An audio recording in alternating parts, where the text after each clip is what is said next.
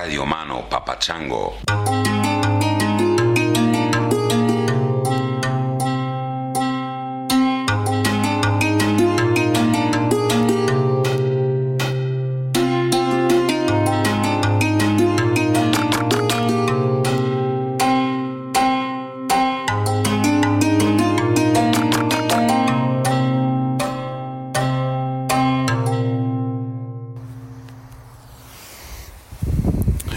Ladies and gentlemen.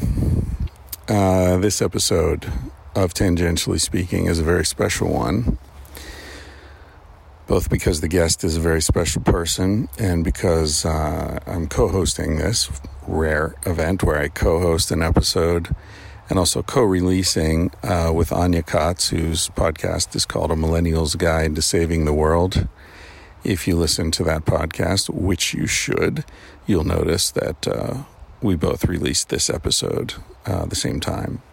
So, if uh, you'd rather listen to her intro, you can just stop this and slide on over to a Millennial's Guide to Saving the World, and you can hear the same conversation. Um, the conversation is with a woman named Callie Russell, who is a phenomenally interesting woman. Uh, if you watch a TV show called Alone, you will already know who she is because she was one of the last three people um, to still be surviving in the wilderness after, I think, 89 or 90 days. Uh, 40 degrees below zero uh, up in uh, northern Canada, the Northwest Territories. Um, I haven't seen the show, to be honest, um, but my buddy, uh, Kevin Russell, I should say our buddy, Kevin Russell, uh, mentioned Callie to us last time we were in the van trip up in Montana. He said, Man, I've got this cousin you guys should meet. She's really something. She wanders around the Southwest with a few goats for months at a time just hanging out by herself. She like skins her own hides and hunts and fishes and traps and like lives off the land. And I'm like, are you kidding me? So we tried to meet up with her last year, but I guess she was out of town or something. Uh, she spends the summers up in Montana. And uh, this year we made it. We got to, to hang out with her. And it happened to be the night after the final episode of uh, the season. Um, so she was doing a lot of media and she was really uh, sort of her schedule was very full so it was uh, a real pleasure and an honor that she made some time to hang out with us and do this recording and uh, and then when we turned off the microphones and the recorder we hung out by the fire and drank wine till two o'clock in the morning so i'm still a little a little uh, ragged from that give you an idea of where I am right now. I'm ha- I'm in a hammock, uh, hanging uh, a little above the Clark Fork River, which is uh, between St. Regis and Plains, Montana. So if you look on a map, you'll see that river. It's beautiful. I just took a little dip, and now I'm in the hammock between a couple of Doug firs Oh, which reminds me, I misspoke. Uh, if you listen to the last Roma, I was talking about how I had learned that a certain kind of tree, the bark smells amazing. And I think I said it was Doug fir. I'm sure I did because a couple people wrote to me. It's not Doug fir. Oh, it is Doug fir. Sorry, it is Doug fir. I said it was ponderosa pine. That's it. So if you went out and you smelled a Doug fir and you're like, eh, I don't, I don't smell vanilla. I don't know what he's talking about. That's because I fucked up. It's uh, ponderosa pine that smells like vanilla. If you get your nose right up next to the bark, not Douglas fir. So my apologies to those of you who went out and smelled the wrong damn tree. Um, so I've been thinking about the way men treat women recently. And uh, it sort of came to a head when I was having this conversation with uh, Callie and Anya. I know a lot of really smart, beautiful, strong women. And uh, that's one of the great luxuries and, and uh, benefits of, of my life that I have women like that around and I know them pretty well. And almost every one of them has told me that they didn't know they were beautiful. They didn't know that they were smart. They didn't know that they were admirable because the men that they had been with, and I mean, they didn't know until, uh, you know, way later than they should have in life, because the men that they had been in relationships with had never told them that. In fact, they told them the opposite. They undercut them and minimized their sense of self worth. And I, it, it amazes, it just amazes me. I was floating down the river, uh, the Flathead River, a couple, maybe a week ago, with one of these friends. And I had said something to her about how beautiful she is. And I know that comes across as creepy sometimes. I know that if people don't know me and don't know my intentions and don't know where I'm coming from, especially in American culture, because we're so twisted and weird about that stuff, that it can come across as like, ooh, why is this old guy telling me I'm beautiful? You know, you could be my father, whatever. I don't mean it that way. What I mean is, I see something beautiful, someone beautiful, and I just want to acknowledge it. And whether it's a sunset or it's a rainbow or it's a waterfall or it's a river or it's a woman. And, and I hope that doesn't come across as objectifying. Uh, women are animals. We're all animals. We're all physical objects. We all occupy bodies. Um, and when I say someone's beautiful, I normally mean something much more than in a physical sense.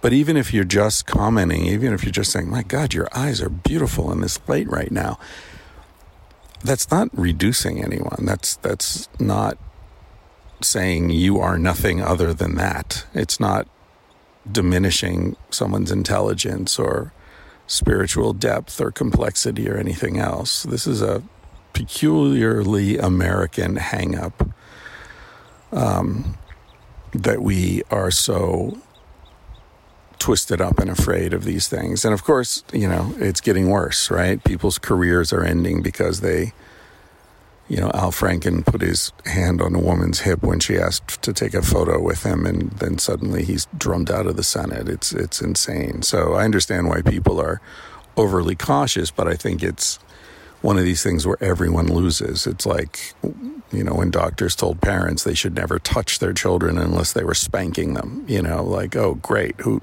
nobody wins from that kind of misinformation. Um, anyway, my point is I'm speaking mostly to guys here. Um, you know, there's, there's a, you want to impress women, right? You want to, you want them to feel that you've got something that's worth their time. So, the way a lot of men impress women is to try to seem stronger and smarter and more competent than they really are. Now, this is problematic in many ways. One is it makes you feel like you're always about to be exposed. She's going to figure out that you're not as cool or as smart or as confident or you don't have as much money or whatever as you've insinuated or as you've pretended. So you go, you enter into a relationship feeling already like you're an imposter. And in order to prevent her from discovering that you're not all that, what a lot of men do is undercut her self confidence so that she feels lucky to be with you. Which is such a weird thing. It's it's understandable, and I'm not saying I've never done it. I think I did do that. Uh, in my 20s, probably. Um, but I f- sure hope I haven't done it recently. Because I understand how it works. You make her feel that she's not really that valuable, so she's not able to, she's not going to do any better than you, so she might as well stick around. And also, a lot of women have a a tendency to want to please you. So if you undercut her, she's going to work harder to make you happy. And so you kind of never quite give it to her, never quite admit how happy you are with her, and she'll keep trying harder and harder. And of course, this is related to the whole negging thing that was made famous by the game, uh, this uh, pickup artist nonsense, where you make a woman feel that she needs to prove something to you. But the problem with this kind of thinking is that what you end up with, I guess, in a best case scenario, is a woman who is uncomfortable with herself because she's been told everything that's wrong with her and nothing that's right with her. And that is not really a woman that you want to be with. The woman you want to be with is happy, is content, is comfortable, feels acknowledged and loved and honored. And so we shoot ourselves in the foot because not only are we hurting someone else, but we're hurting ourselves. So I was just thinking about it. This has all been percolating because I was on the river a week or so ago. Um, I think I mentioned I, that I uh, it, I was there was a woman, that part of our group, who's super beautiful, and she's with her boyfriend. There's nothing creepy. I wasn't trying to pick her up or anything, but I just sometimes I just looked at her and the way the light hit her eyes, and her, she's just beautiful, and I said so. And um, a couple hours later, she paddled over to me and she said, uh, I just want to thank you for seeing me. Because until very recently, until the boyfriend she's with now, who's a fantastic dude, until him, I was with men who they never said I was beautiful. They never made me feel or even let me feel that I was beautiful. And as I said, I've heard this from so many different women. So, guys, if you're out there and you're with a woman, obviously you're with her because you love her, because she's beautiful. Don't be stingy. Tell her that. She's going to stick with you more if you make her feel beautiful than she is if you make her feel unbeautiful if you nourish that part of her, she's much less likely to dump your sorry ass than if you undercut her and make her feel miserable and afraid, which is what a lot of guys do. And women, if you're with a guy who isn't giving you that, who's being cheap with that, maybe it's time to stop asking what's wrong with you and start asking what's wrong with him. Okay, those are my words of wisdom. I hope you enjoy this conversation with Callie Russell and Anya Katz, two very strong, beautiful women. Uh, and there isn't an awkward moment where I say that, so listen for that. All right, folks. Thanks for listening to this podcast. This one's sponsored by absolutely nobody except those of you who support the podcast. By the way, uh, I'm about to record the August Video Roma, which is available to uh, people who support the podcast through my website, thatchrisryan.com or tangentiallyspeaking.com. Same website, two different names. Uh, you can support the podcast for as little as $2 a month, ladies and gentlemen. And you have access to the video Romas every month, as well as ebooks.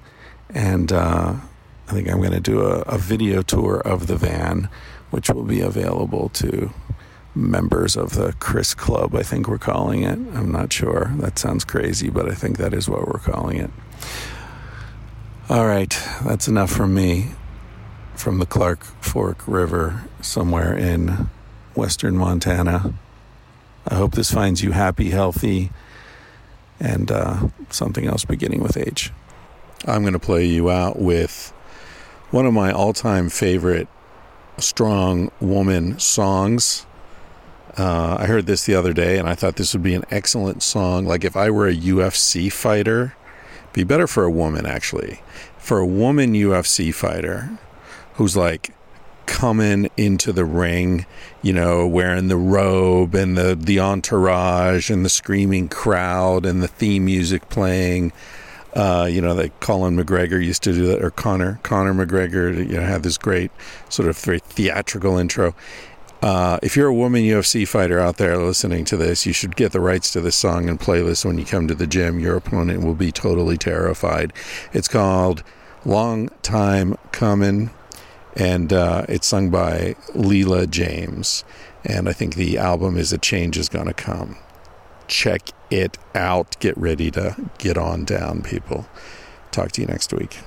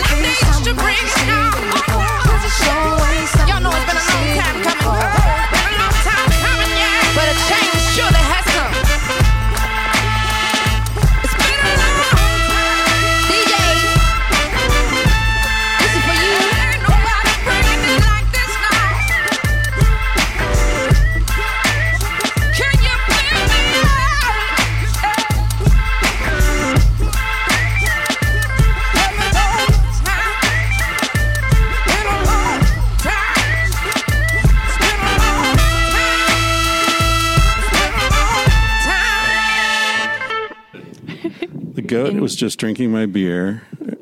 And actually, I would welcome any bacteria that you get from sharing a beer with a goat because a good friend of mine just told me this sort of like health guru guy said that he hasn't been sick since he was in his since he was 20 and because he does this one thing every week and that is go down to the cow trough and have a drink of water from the cow trough every week because they have all this beneficial gut flora and then he has that by sharing the water with them Yeah. and I can look up who that is because he's a well-known person. But I just That's- lick my dog's balls. That's that's the see, same that's thing. different though. Good try, but no. I don't have a Dogs dog. Don't have the same gut flora. Yeah. And I would imagine some cows also, depending on where the cows are Yes. being raised. That's true. Yeah. That's true. I have a friend who's an expert in microbiome, and Mm-hmm. he spends half the half his time in uh, Tanzania with the Hadza. Sweet. And he talks about how they drink out of like stagnant puddles, Yeah. with all sorts of stuff swimming around in Yeah. it, and and they eat. Um, you know, when they kill something, they will throw the intestines on the Yeah. fire for you know five seconds, just singe the outside, but there's still shit inside there, and they just eat it. Yep. And uh, yeah, if you survive childhood, that stuff's good. Yeah. Yeah, childhood can be a bummer. Forty percent die in in childhood, but you make it through that, you're going to be good, good to go. All right, we are here uh, on a mountaintop overlooking the Flathead Valley in Montana with Callie Russell, who is a newly minted TV star, apparently, as of like yesterday. Or no, no, the show's been on for a while, right? This whole summer, so I, it started early June, and but the finale was just last night. So Alone, it's called. I haven't seen it. I, I've heard of it, but I haven't seen it. I was Yeah. telling somebody yesterday, like, oh yeah, she's on Survivor, and he was like, "Have you ever heard of the show Survivor?" And they looked at him like, "What?" and I'm just like, that's not what it's called. uh, yeah, I'm not super TV. yeah, we don't. yeah, me neither. Actually, Isn't that Um, weird? Yeah, I I'm not a TV watcher. I haven't had a TV since I for the, of over a decade. And okay, and There's a goat goats. on the countertop. I told you there were goats here, people. There's a goat in the kitchen. All right, Callie's going to go over there and uh, she's spraying a water bottle at the goat. The goat doesn't really seem to be that. Yeah, reluctantly obedient. Yeah, like kind of like all right. She really wanted to eat the. Well, I mean, it is tempting. You It's like spend a lot of time with goats. I do. Kevin was telling me you, you, in the Southwest as well, or yeah, mm-hmm. the same goats, or you have different herds in different parts of the country, or how's that work?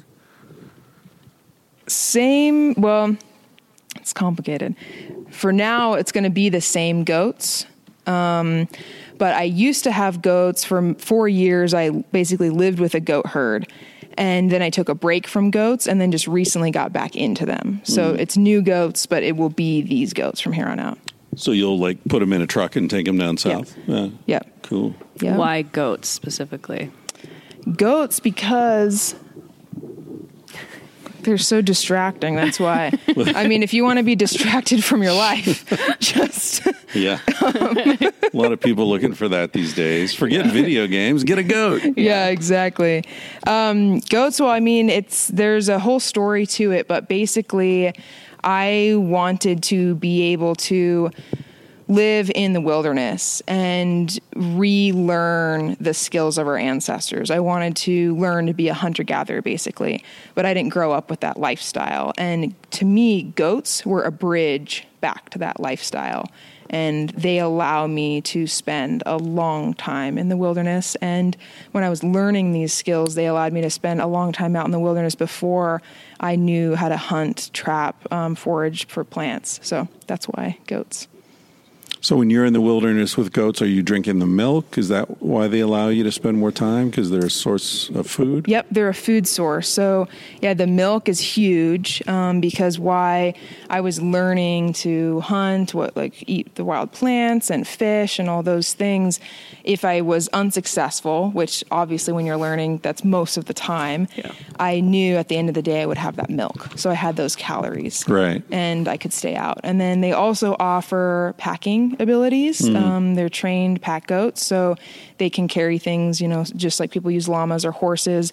But um, there's different trade offs. Um, you can't ride them like you would ride a horse, obviously, but they can do a lot of things that a horse can't. They can get to places horses can't. Their diet is much more diverse than horses, so they can um, eat. They're foragers, so they eat leaves and bramble and all kinds of things, and where horses just eat grass. Um, so you can they can survive in a lot of places horses can't, and climb things horses can't, and um, and then they're also a source of Like the countertop in the kitchen. Yeah. Exactly. You're not going to get a horse up on the bar. Hey, Yeah, we no, were- don't worry, there's nobody up there. We were warned to close the van doors, which Yeah. I'm perpetually pretty terrible at. But Yeah, we have a mouse living in the van now. Uh, but uh, maybe the goats would have chased the mouse out. Who knows how those things work? Do the goats attract predators when you're out in the wilderness? yeah, they do. Yeah. You have an ant about to go in your pants. Oh, thank you. By the way, those are the sexiest hiking pants I've ever seen, I think. She's oh, wearing. thank you. I think they're supposed to be practical. Yeah, Callie's It's a- wearing it's a uh, cute vent. a hiking pants with a vent uh, on the thigh that is open, and it's like I don't know. I, I once gave uh, this is a long story, which I won't get, get into, but I had a friend who was a stripper in Portland, and uh, I was leaving town, and she invited me and my buddy to come by and say goodbye. And she was working the afternoon shift, so we went to the strip club. And also, I had told her I'd give her my tent because her she split up with her boyfriend. and The boyfriend kept her tent, and it was this big jerk. thing. Yeah, That's and I was like, to me before, actually. and she loved Like, it. She had just hiked the Appalachian Trail. yeah. And she's like, you know, she's like, I love that tent. I slept in that tent all summer. And, da, da, da. and he's being a, I was like, oh, you fuck the dude. I'll give you my tent. I have this really nice tent. So we go to the strip club and uh, she's dancing. And my buddy's like, well, we have to tip her. I was like, do we? Like, even though we know her? And she's like, yeah, we should. I was like, oh, yeah. I put my tent on the stage. so I tipped a stripper with a tent in Portland. Classic Portland. Only moment. in Portland. Yeah. Only in Portland, exactly. In any And other that it town, that would not have been well received. I Yeah, think. and it, she was thankful too. Like, oh, sweet. Oh hell yeah! Yeah. Goddamn, four hundred dollar tent. Best tip she ever got. Yeah. Anyway, some so, somehow the slit in your hiking pants reminded me of a Portland stripper getting a tent tip. I don't know. My podcast is called Tangentially Speaking, and that's why. Perfect. Works with me. Yeah. We were talking about prey, I think. Prey. Oh, predators. oh, Like predators, if the what I goats mean, yeah. attract mountain lions and bears and stuff. Right. Yeah, they do. Yeah. They do. And in the previous herd that I had, I started out without a dog. And then one night I was woken up to a horrible sound and a mountain lion attached to my goat at the neck and dragging her out of camp. And um, I actually saved that goat. She lived. Um, and then I got a dog. I think you're bearing the lead here. How did you save the goat? with so I can tell the whole story if you want. I'll still tell it just a you know just a brief. I'll tell the brief version of the story. But I was camping in the Southwest um, with my partner at the time in our herd of goats, and the goats had just given birth, and it was this really beautiful time in the spring. The cottonwood leaves were just coming back on, and um, then um, and there were always javelinas that would pass through at night and i would hear them. I'd get out of bed and go check okay cool it's just javelinas. The goats are good. Everything's fine.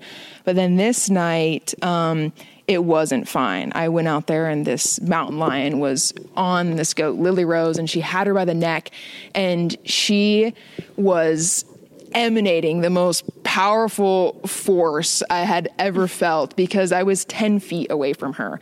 And it was just amazing the primal instincts that kicked in within me. I was totally asleep and then I just woke up before I even, my eyes were still like fuzzy from sleep. I knew what was going on, that it was a mountain lion, that the goat was still alive, that I needed to save her.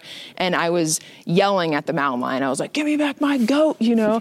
and I wasn't fearful at all. What came over me was like, a motherhood sort of mm. protection. Like that's my goat. Mm-hmm. You eat something else. That's my goat. I protect her. And so I just that mountain lion was not wanting to back down. She was so fierce. She was a mother trying to feed her own kittens, Right. and she was like, "Oh hell no, this is my goat. I'm eating this goat." And I was like, "No, it's my goat." and so we had this stare down in the middle of the night in the southwest, and she was slowly dragging her behind. Um, she wasn't a very big mountain lion. That's I think she. I'm pretty sure it was a mother. And uh, she was dragging her out of camp down this little footpath. And i just followed her with every step she took back. I took a step and i had my headlight in her eyes and i was yelling at her. And i called to my partner who was still sleeping. I was like grab my 22 i had this 22 from my grandpa um, kevin's uh, grandfather uh, too. And um, and I was like, grab the gun, like we can save this goat. And he came out, he took a shot, but she, uh, he didn't, he missed her, which I'm happy about because I don't really want to kill predators. I don't want to kill mountain lions. 22 might not kill her anyway. Um, we were her ten feet away head. from her. Yeah, yeah. Ten feet. Right. So in the in it with a good shot, Yeah. it could have. Um, but she ran up the mountainside, and um, Lily Rose just flopped over like a swan. Um, and like her neck was swanned over and just bleeding everywhere. And I thought she was a goner for sure. But then um, I was like, oh my gosh, Lily Rose is going to die. How am I going to feed her baby she just had two days ago? But then she just jumps up. The, her motherhood instinct, she was like, I have to find my babies. And she ran back to the tent. And I was like, oh my gosh, like, okay, we're saving Lily Rose. And then I go and find all her neck was just all these puncture wounds. Every time I was dressing a wound, I'd find another one, and her esophagus and trachea were torn open. And um, oh, we doctored her up all with plant medicines, um, no stitches, all all the plants of the southwest that were there we used to doctor her up and it took a long time like a month of doctoring her bandages but she lived and her babies survived and it was incredible goats are Wow. freaking strong yeah Do you eat goats? yeah i do So you harvest them Yep. as well? yeah so they're also a source of meat Right. hides bones fat Huh. yeah yeah incredible i mean you can get you can just live off of a herd of goats Yeah. easy yeah mm-hmm. How are we going to coordinate this? I know. There are going to be long pauses where we don't want to interrupt each other. this is the. f- I think we told you this is the first time we've done this together. oh this is the first time Yeah. yeah, we did Yeah. it one other time. We haven't released the episode yet, but, But the, that was the- very it was, unique. Yeah, the person we were interviewing was having a really hard time with his hearing, so we just sat there in silence and wrote questions, and he just answered them in. yeah, he's an old guy. He's he's my graduate school mentor. So it's like we did it, but Stanley. we were silent. yeah, I mean, there, there wasn't the question of you know taking Yeah. turns or letting you. I think I think just not think about it. I think we should be we'll be fine. We'll be all right. Yeah. I just don't want to dominate. You know, Uh. mansplain. Yeah, You know, man podcast. that'd be a good good name for a podcast. The mansplainer. Uh, um, I, I wanted to sort of get to the beginning of this because, as I mentioned to you earlier, when I was a kid, uh, I was born a you know thirty years before you or something, but. Uh, when I was a kid, like Native American uh, culture was the rage. You know, like hippies were wearing buckskin. There was all this back to the land. You know, nature worshiping was sort of coming back. People were tripping and going out in the woods and you know get away from the you know the system and you know. And here I am, 58 years later, writing. I just published a book called "Civilized to Death." It's a you know sort of um, a critique of civilization which I, in some ways, I feel I kind of wrote um, as a, as an act of, of respect and uh, Gratitude. gratitude, and but I was going to say like like I don't know, like a sense of shame as well. You know, Yeah. like I, I'm from the culture that fucked it all up, and I feel some responsibility to acknowledge what's happened, the true story of what's happened. Um, but anyway, for me, I mean, I kind of feel like that's where my fascination with uh, North American Indian tribes came from. And, you know, as I told you, I would come home from school, put on a loincloth.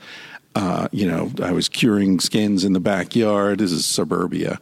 Um, where did it come from for you? Why, why do you think you resonated with this so deeply? Right. Well, for me, a few things happened. Um, one, when I was um, seven years old, I lost both of my brothers. Um, they both died in two separate occasions in the same year. And that um, face with death at such a young age really shaped me and what I wanted my life to be about. I knew that I couldn't take life for granted and I wanted to get the most out of it. And so that happened for me.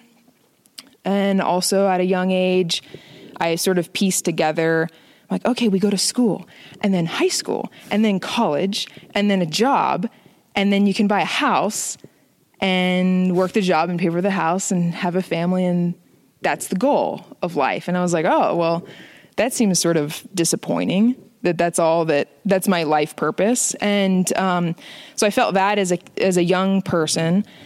And then when I learned as a teenager, I learned about the modern food industry um, and how disappointing that is. And at the same time, was learning about pr- culture's pre-industrialization, and all those things together fueled me to have I just had this deep desire to learn about the old ways. I felt like for me to move forward in the world and to know where to go in the world, I had to look back. I had to look into the past. And I just became obsessed with living out. I was obsessed with the idea of living outside. I wanted to live outside and I had no idea how to do that, but I knew that people had done that for a long time, a lot longer than we'd been living in cities and with industry and agriculture. And so I just became obsessed with that. And um, uh, after college, I finally had the courage. I kind of studied those things um, and learned them as about them as much as I could. And then after college, I finally got the courage to just go and just start immersing myself out in the wild. And there's a, obviously a lot to the story. It's hard to wrap it up in a little tidy bundle.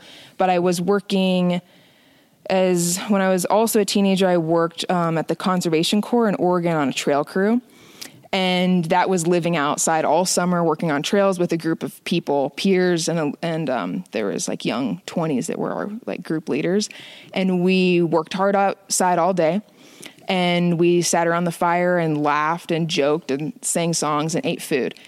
And this was coming when I was, you know, 15. I was so angry about just everything. I was learning about human history and I just got very, very upset and really depressed too, because I was living in the city and I felt depressed, confused, all the things that I think aren't, you know, aren't strangers to most of us, those feelings um, stress, anxiety. And then when I was living with the trail crew, I was like, this is amazing. I feel so good. I feel so happy. I want to do this kind of thing all the time. And then I got a job. Hi, Borte. Hello. There's a goat right here. She's breathing. Yeah, we should get a picture of the goat. Where's where's the phone? That's uh, you, you They'll, the they'll be around. There will be many goat photo ops. Yeah. Do you think you're gonna? Yes. Yeah. Yes. You want to be part of this? She's funny. She came over to me like a dog and just put her head against my leg and like waited for me to pet her. I mean, I guess that's what she was doing. They're very friendly. Yeah, really Yeah. friendly. I've raised them similar to dogs because Huh. you can raise a goat in so many ways, just like you can raise a dog in so many ways. But I've raised them how you would dogs. Like I'm with them all the time. They get lots of love and affection. They know their names. They come when I call them. Those kinds of things. So they're kind of more like dogs than goats. But some things But about then them. you you kill them and eat them. I know. Unlike a dog. Now you got what? She- what do you want? You want like right in your do you face. want, do you want to talk? You want to be interviewed? like, uh, Is that what what's about going on? me? Gotta get that picture. what That's are you so doing? funny. What are you doing? well, okay, this is the weirdest interview ever. This is Borte. She's the queen of the herd. Borte. Yeah, so funny. All right. I'm So we interrupted you. Yeah. you were, so so you, did you grow up here in Montana? No. Where'd you grow up? I grew up in Phoenix, Arizona. So I Oh, grew up in urban sprawl. Oh. My dad's from up here, and my grandparents and great grandparents. So I have a lot of generational history Right. here.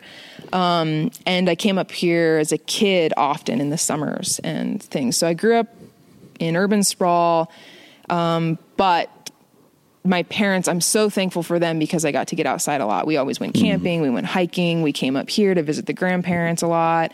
So I got to see that there was more to life than just urban sprawl grossness. Yeah. Yeah, I'm, I'm curious too. I have a lot of people that listen to my podcast who are like in their 20s and 30s who feel completely miserable and, you know, super angry about the world and all of that, but feel so terrified to do something differently um, and feel super alienated about the things that they want to do and just afraid of rejection of the you know quote unquote community that they've they've had thus far. Um, did you feel some of that with like the people who are your age around you like did you ever feel afraid to kind of break free and and do all of this Absolutely. Yeah. I think it's a very normal process with all of this. And I think and I think it's important just to embrace that. Like wherever you're at, to embrace where you're at. And if you are angry and you do feel stuck, just em- embrace those feelings. Um, even though it's hard too, but I, I definitely felt that and I felt I didn't know how to move forward. I didn't know what to do, but I knew that I needed to shift what I was doing because I would have you know, just the the quote unquote normal life, working a job, going to school, paying rent, living in an apartment or a random house, um, doing and trying to do things that I was passionate about on the weekends, getting out and going hiking, but ultimately just felt felt depressed all the time and purposeless and um, not like my f- self, not full and alive. And I noticed when I felt full and alive and purposeful and happy is when I was outside. And so I was like, well, I'm just going to. I always I wanted to live outside since I was a teenager, but then as a young adult, I just tried to do. Oh, I'm going to go to college. I'm going to do the job. I'm going to just try to do those things um, because that's what you do in society. But it was so unfulfilling. I knew that I had to follow that. Um, what did you study in college?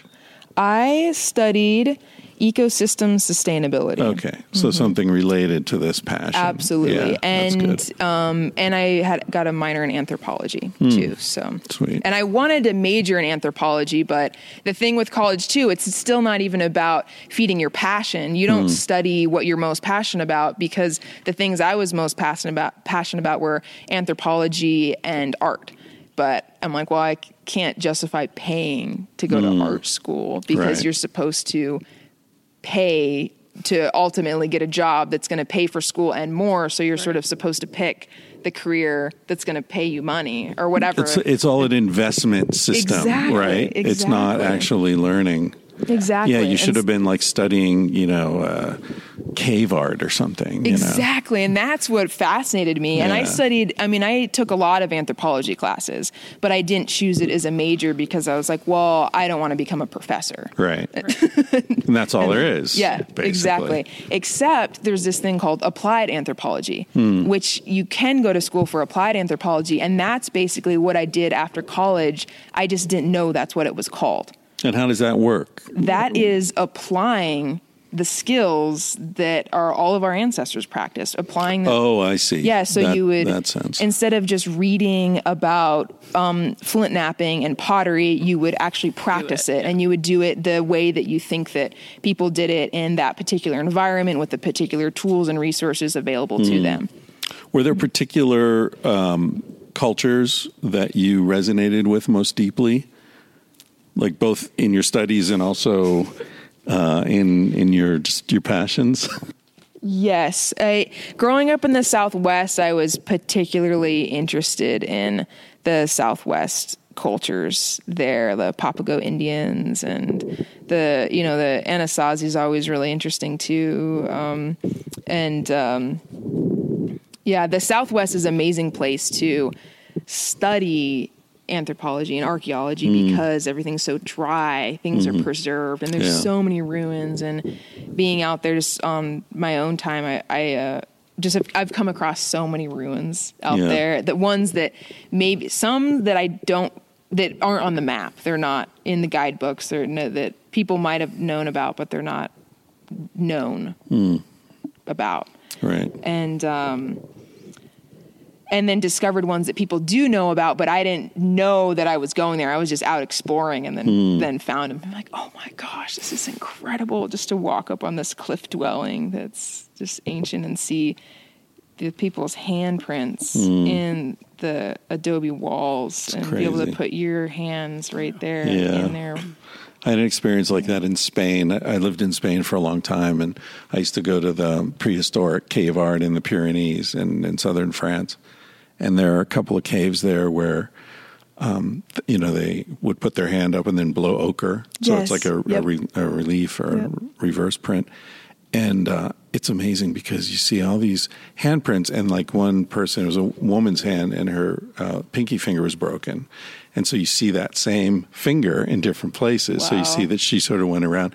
And then down below are all these children's hands, and they're 15 to 20,000 years ago. Like, you know, you try to wrap your head around that, and you're standing as close as I am to you right now, and you can just like sort of superimpose. You can't touch it; you shouldn't touch it, but you can. It's right there, and their hands are just like ours. Their bodies are like ours. Their brains were like ours. Their brains were bigger than ours, actually. Um, and just to sort of try to transport your consciousness into where they were, how they you know what how their senses worked. Like when you're out in the desert for a few weeks, your sense of smell must just transform. Your sense of hearing transforms. You're living in a different dimension in a way. Absolutely. And then we come into the city and everything's loud and stinky and chaotic, and you have to deaden those senses just to survive. It's the opposite of, of being sensitive. Absolutely. Fucking crazy. and that's that's been one of the hardest things about choosing the lifestyle that I've chosen is is the transition back and forth mm. Yeah. and I have just I mean I, I can tell you about so many different experiences of coming back into a town or a city or even a trailhead um, after being out in the wilderness for a couple months. And it is it's like heartbreaking. There's so many times i could i would just bawl you know i would just cry um, because it was overwhelming. And the feeling when you're out there you feel so alive and like every cell is tingling and aware. You smell things you've never smelt and feel things and hear things you can hear so far away and so close and you're tuned into all these subtle things and your intuition is on fire. You can mm. feel where animals are in in the forest like without seeing them. You can smell animals. You can I would wake up in the middle of the night to a new smell. I was even aware while I was sleeping to mm-hmm. smells, Yeah. things like that.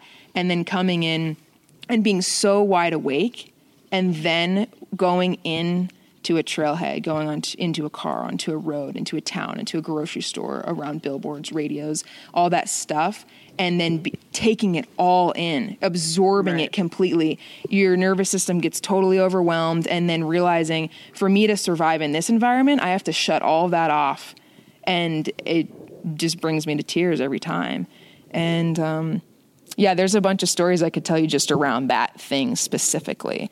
But when I got um, after the alone experience, I was out there for 89 days, three months. This was up in Alaska? Or? It was in Canada, in the Northwest Territories, Oh, yeah.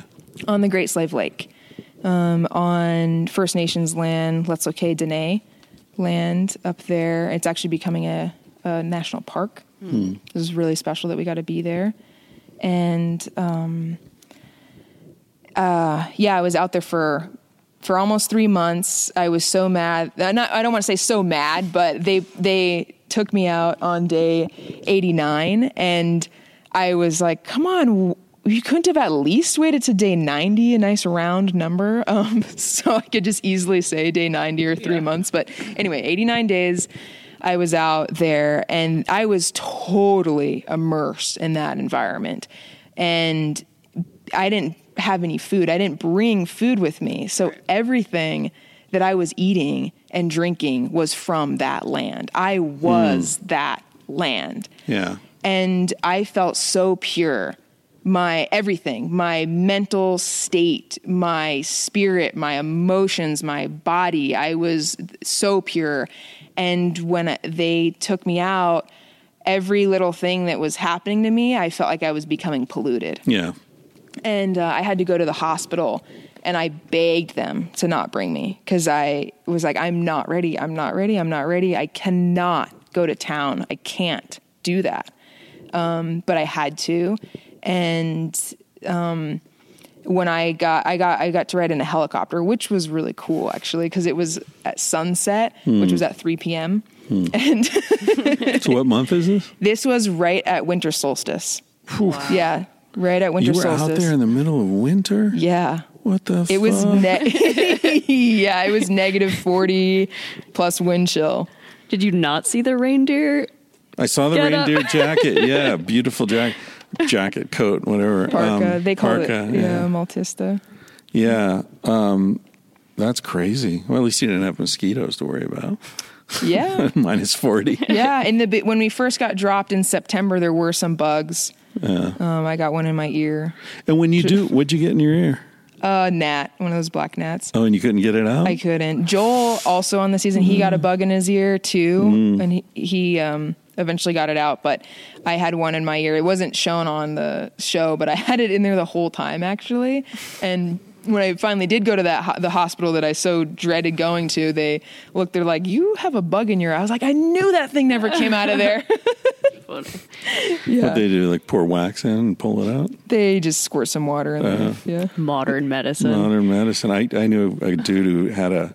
He was sleeping somewhere. It might have been Australia or something. I forget. But a cockroach crawled into his ear, and uh, and he tried to like scratch it in his sleep, and it went in deeper. And then every time he, and then his girlfriend, he woke up his girlfriend. She tried to get it out with like tweezers or something, and so it went in deeper, and so it was scratching against his eardrum. Oh, that's It was, horrible. and it was extremely painful.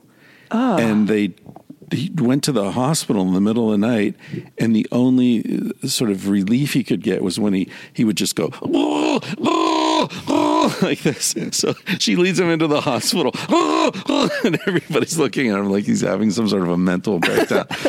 Uh, but they poured hot wax in and killed it with the hot wax, and then pulled the wax out. wow. Fuck. Yeah. it's so the irony too. It's interesting hearing you talk about all of this. Like even the fact that the show is called Alone, where I'm sure you feel less alone and more connected in that environment than anywhere else. I mean, I'm sure if any of us allowed ourselves to actually do that, that we would feel the same way. Right. Um, I did. Yeah. I felt like that. I know some people suffer a lot from loneliness out there. Yeah. I didn't. I felt I didn't feel alone. I I really didn't. I there were no other human beings out there, but I f- I felt very connected to the land and I, every day I was out there I felt more connected. I felt supported. I felt like I was you know developing relationships with a bunch of new friends and um and connecting to myself in a really deep way too and that um yeah, so it is it is interesting, but you know, it is a TV show. So Yeah. And I mean, I guess probably though, the, you know, having been a young person interested in these things and probably not having an entire community that wanted to do it with you or support you, it's like there's probably to some extent you got used to that or familiar with it where maybe someone else who haven't hasn't had those types of experiences of being alone for long periods of time it's more shocking to the system It's true because there is there's a there's a journey with it. There's a whole journey, and uh, there's definitely people that have gone on the show, and that was the longest they'd been alone without talking to another person or been away from their loved ones. So they have quite a different right a different experience than somebody like myself. And there are other people like me who have spent long stints alone. So you already deal with all of the things that come up and you know what to expect. And so you already kind of have all that stuff out of the way, the you know, the primary stuff. So then you can kind of get into you can you have the appetizers out of the way, you can get into the main course. That's a weird that's a weird comparison. I don't I don't really like that. We'll edit that out. uh, we were sitting around the fire last night talking with some friends, and um, I don't know if you remember this, but uh, I think Jonathan was talking about uh, his wife's mother. And you know, like if the father dies and she's alone, how are they going to handle that? And they were sort of having that kind of conversation. Uh, what are we going to do in this case or that case? And he said something that stuck in my head. He said, the main thing is we can't let her be isolated because isolation is the death of sanity. I thought about that. I thought that's so interesting. Um, first of all, isolation and solitude are two very different Yeah. things, Yeah. even though they look the same from outside, right? And also, sanity in that case is something that is community uh, defined, right? Like you could be, you could lose what we're calling sanity here, which involves shutting down the senses and putting up with a bunch of fucking nonsense. Um, but then you're actually becoming more sane, right? So, you know, what is sanity in an insane society and all, all that? But anyway, th- I wanted to sort of uh, ask you about the fact that hunter gatherers, the people that you feel the spiritual affinity toward, were so much less lonely or alone than we are, right? I mean, 25% of people live alone in the US right now. That's Yes. more than ever in human history. And so it's interesting that you have these experiences that are aligned with the hunter gatherer experience in, in many ways, but yet you're totally isolated, which is very much not the hunter gatherer experience. Right. Right. It is very interesting. And the, so, so an ideal situation for, I think, optimal happiness and well being is not living alone in the wilderness. It's living with a group, it's living with a clan. Um, and when I was out there, that's how I felt. I was like, give me my people and I'm staying. I love this. This, I am so happy doing this. All I need is a little clan and we're good to go. And I, uh, I felt that very strongly. And so it is an interesting sort of thing. Um, and also, we're living on the land uh, by yourself is more challenging. If you have a group, I think it becomes easier because you can you can work together, and Right. it makes a lot more sense to do it that way. But the way I was viewing it, that whole experience was as a rite of passage, where um, where you would go alone, you would do a journey alone um, or without the support of your family and friends and learn whatever it is that you have to learn and come out of it a stronger more aware um, person and so i really was embracing that that time that hmm. solitude that i had and As a transitional experience, not as a life in itself. Exactly. Yeah. Exactly. And it was perfect for that because since it was a show, I knew that I wasn't going to be living like that. And you didn't have like camera people with you. You, d- you had your own Correct. camera, so you actually were alone. It wasn't one of these Correct. alone except for the sound guy and the camera guy. Right, right, right. Yeah. Yeah. and so that's the cool thing about this show. So I'm not I'm not into TV. I feel like that's uh there's a lot of smoke and mirrors out in the world and things just kind of suck you in and distract you from what you're really feeling and experiencing as a human being here. Um, and so I'm not a TV watcher. I didn't want to go on TV either. When they first contacted me, I was like, no, thank you. Um, but this show is really unique because it is what they say it is. You are dropped. I was dropped with, you get to pick 10 items from a list. You get uh, clothing, but it's limited. It's specific how much clothing you can bring, some safety equipment, and the camera gear. You have this, you know, waterproof box with all your cameras and batteries and memory cards and microphones, and there's no camera crew. And you're dropped there, and you're supposed to survive as long as you can.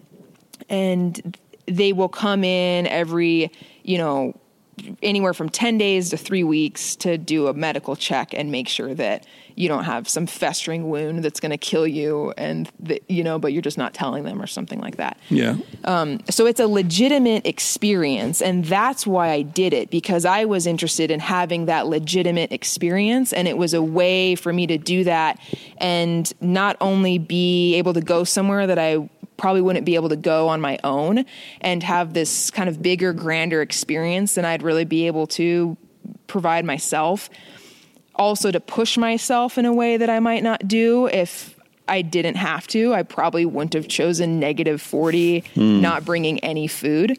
Did you know what, what the location was when when you decided to do the show, or did they tell you that after? They tell you that after. so you didn't know. You could have been Papua New Guinea. It could have been anywhere. It could have been anywhere. This particular show doesn't really do tropical, so they usually do cold, uh, Oh, more okay. northern climates. Right. Um, but it could have been anywhere.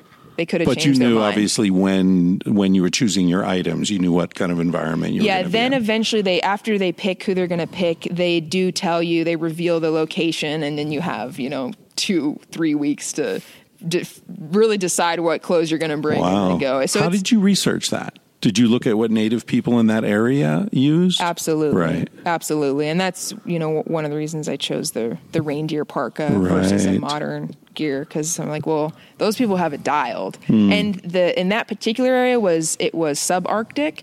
So um the reindeer parkas were used more in the true arctic without, you know, up on the tundra and everything. So it was a little bit different, but I knew that that that technology, that clothing technology would be superior and so I did a lot of research on what the ancient cultures did there, um, or indigenous cultures, and um, and then also talked to people from. They it was the same location that they did the the previous season, so I got to watch that season and see what the environment looked like, which was really helpful. What kind of shelter did you build? I built a, an A-frame shelter with the the spruce trees that were there and moss and rocks and clay. They one of the like safety with the camera gear comes a tarp. Hmm. You can choose a tarp as one of your 10 items if you want and then you could bring a nice tarp like a canvas tarp. Hmm. But they do provide you a crappy plastic tarp to protect the camera gear. And but Priorities. Because it's their gear. exactly it's their gear they want you to protect it and so most people instead of choosing a tarp as a one of their 10 items they just use the crappy tarp for the camera gear and that's fine they just say as long as you have the camera gear in the shelter with you right. and that's something that's changed over the seasons. That this it, the show has actually gotten harder um, because in the beginning, the first seasons that you actually got more stuff with the safety gear, um, but that's kind of been less and less stuff, and that so it's it's getting a little bit more extreme. Was there something that you wish you had brought, like after you were out there for a month or two, where you're like, "Fuck, I really should have brought X."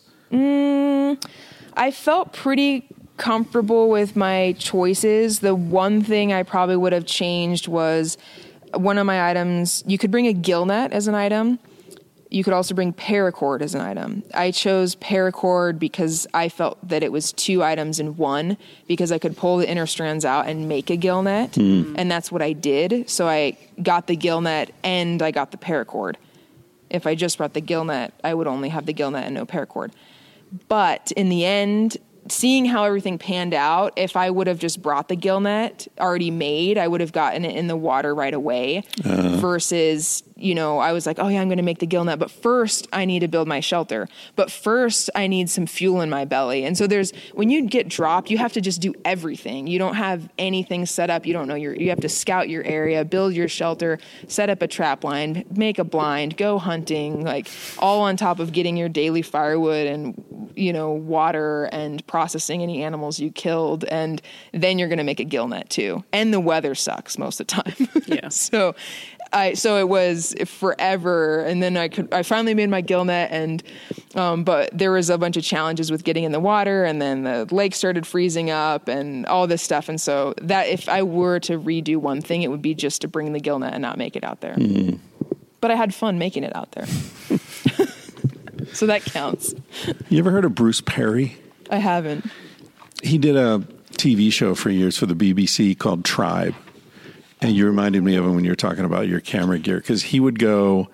He he taught survival skills uh, for British Special Forces, and then he and a buddy went and climbed a mountain in Papua New Guinea uh, or Irian Jaya, I forget, um, that had never been climbed, and they took cameras and filmed it. And then that film got attention, and then National Geographic, no, BBC hired them to do the show, and it was amazing. It be it was just him and a guy who did sound and camera. I think it was just two guys, um, and he had this little mm, uh, watertight kit that he would take, and that's all it was he had, which was like emergency medical supplies, I think.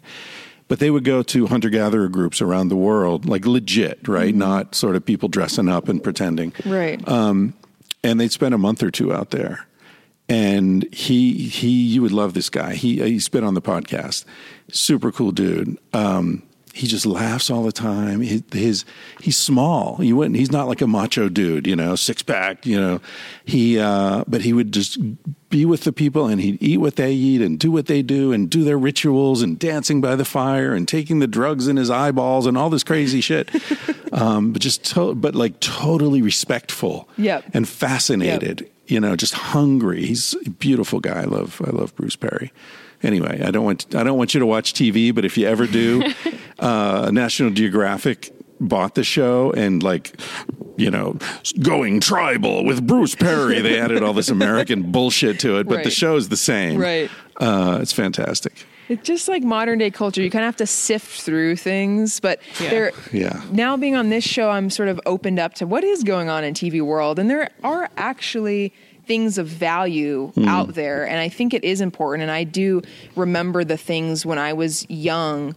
The TV shows that I watched that inspired me, you know, like Globe Trekker and hmm. Survivor Man and those things, you know, so there are, it's like there's these things that do inspire people. And even if they put the veneer of the, the drama and the voice and everything, the, the, the essence is there. And I think people still feel that and see that. And that's cool. That's a dream of mine to do that. I was thinking, like, yeah, it would be cool for you to take over the show or the two of you to go somewhere together. I mean, you know, have a woman's perspective. I would love it. I've always wanted to do that exact thing, but I also didn't want to be part of going and ruining the hmm. few tribes of people that are still like doing their thing without Yeah. a bunch of people in their faces and just whatever bringing all the all the cultural stuff that we bring and ultimately even if it's you know pure with really good intentions it changes things and so that's Yeah. something I've been aware of and wondering how to be able to you know go and learn from the people that still are connected to that lineage that has actually been passed down for since time immemorial but also not Yeah. take take it away from them either and then there's the whole I think you you and Bruce have something in common that I don't because I've, I've been invited to go visit hunter gatherer people and I've never done it for exactly that reason, right? Like I, I mm-hmm. don't speak the language, I haven't studied their culture. I'm just going to wander in there and be some goofball sitting in the corner, right? Whereas you and Bruce both have spent decades studying learning ways of living that correspond with them, right? So you might sit down and make the fire one night and they're all going to be like, "Yo, check out this white chick. She knows how to make a fire," you know? Like or you could like trap animals and you can process animals and you can do all these things. You're not some newbie walking in saying, "Oh, can you guys feed me and take care of me and by the way, I have an infection and I don't know what to do." And you bring your own knowledge to it. Um, which is a sign of respect. That so I I, I don't know if I Well, were also, you, like, I'd go for it. Who's, you know, what is the show and who's watching? Like, I feel like what's cool about this is to some extent, it wasn't like reality TV where it's scripted and they're creating a narrative. It's sort of like you get to go there and tell the story that you want to tell that's yours. And I feel like maybe, especially now, and especially amongst younger people, instead of it being just pure entertainment, I do feel like people are are recognizing like how do I do more of that? You know, what does that look like emotionally? What does that look like realistically? It's not just like, oh, look at that crazy person out in the wilderness or going to visit some tribe, you know?